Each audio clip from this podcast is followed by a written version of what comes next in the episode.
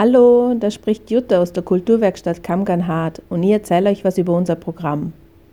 Am Mittwoch, den 22. Februar, macht die Alpinale bei uns Halt und sorgt die sechs Publikumsfavoriten vom 37.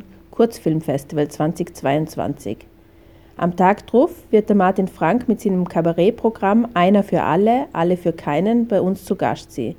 Die Veranstaltung ist leider schon ausreserviert, aber eventuell gibt es noch Restkarten an der Abendkasse. Am 25. Februar kommt das Scott Henderson Trio in die Kamgan. Das ist ein Muss für jeden Gitarrenfan. Und am 26. Februar gibt es das Stück Missento am Nachmittag für alle Kinder ab drei Jahren. Das wird eine große Party der Gefühle für Groß und Klein.